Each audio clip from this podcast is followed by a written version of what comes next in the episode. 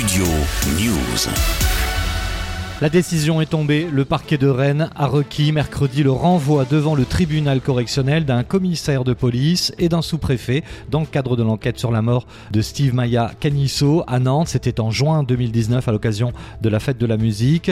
Dans les faits, il requiert le non-lieu s'agissant des personnes placées sous le statut de témoin assisté et le renvoi donc du commissaire Grégoire Chassin et du sous-préfet Joanne Mougenot devant le tribunal correctionnel, je cite, afin que ceux-ci soient jugés du chef d'homicide involontaire. Ce sont les mots du procureur dans un communiqué. Steve Maia Caniço, vous le savez, animateur périscolaire de vingt-quatre ans, est mort après avoir chuté dans la Loire lors d'une opération de police destinée à faire cesser une soirée électro. C'était à Nantes à l'occasion de la fête de la musique. Le parquet pointe assez clairement des fautes, hein, je cite, dans la conduite de l'intervention des forces de l'ordre. Grégoire Chassin dirigeait l'opération de police et Joanne Mougenot, alors directeur de cabinet du préfet de Loire-Atlantique à l'époque, avait présidé les réunions préparatoires du dispositif pour cette fête de la musique à Nantes.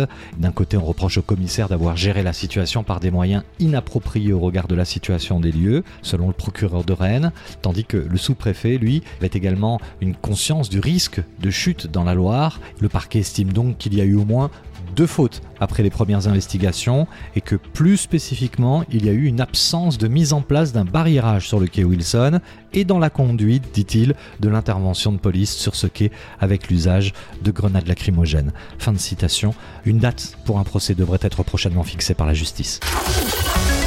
Studio News.